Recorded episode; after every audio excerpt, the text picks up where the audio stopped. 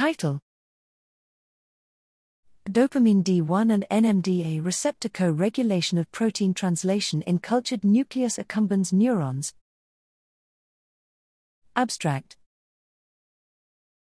Protein translation is essential for some forms of synaptic plasticity. We used nucleus accumbens, NAC, medium spiny neurons, MSN, co cultured with cortical neurons to restore excitatory synapses, to examine whether dopamine modulates protein translation in NAC MSN. Funcat was used to measure translation in MSNs under basal conditions and after disinhibiting excitatory transmission using the GABA receptor antagonist bicuculline, 2 hours.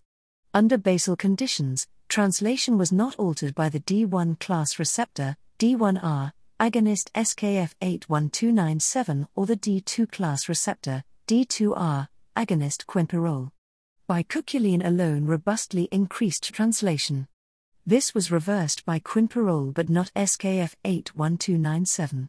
It was also reversed by co incubation with the D1R antagonist SCH23390, but not the D2R antagonist eticlopride, suggesting dopaminergic tone at D1RS. This was surprising because no dopamine neurons are present.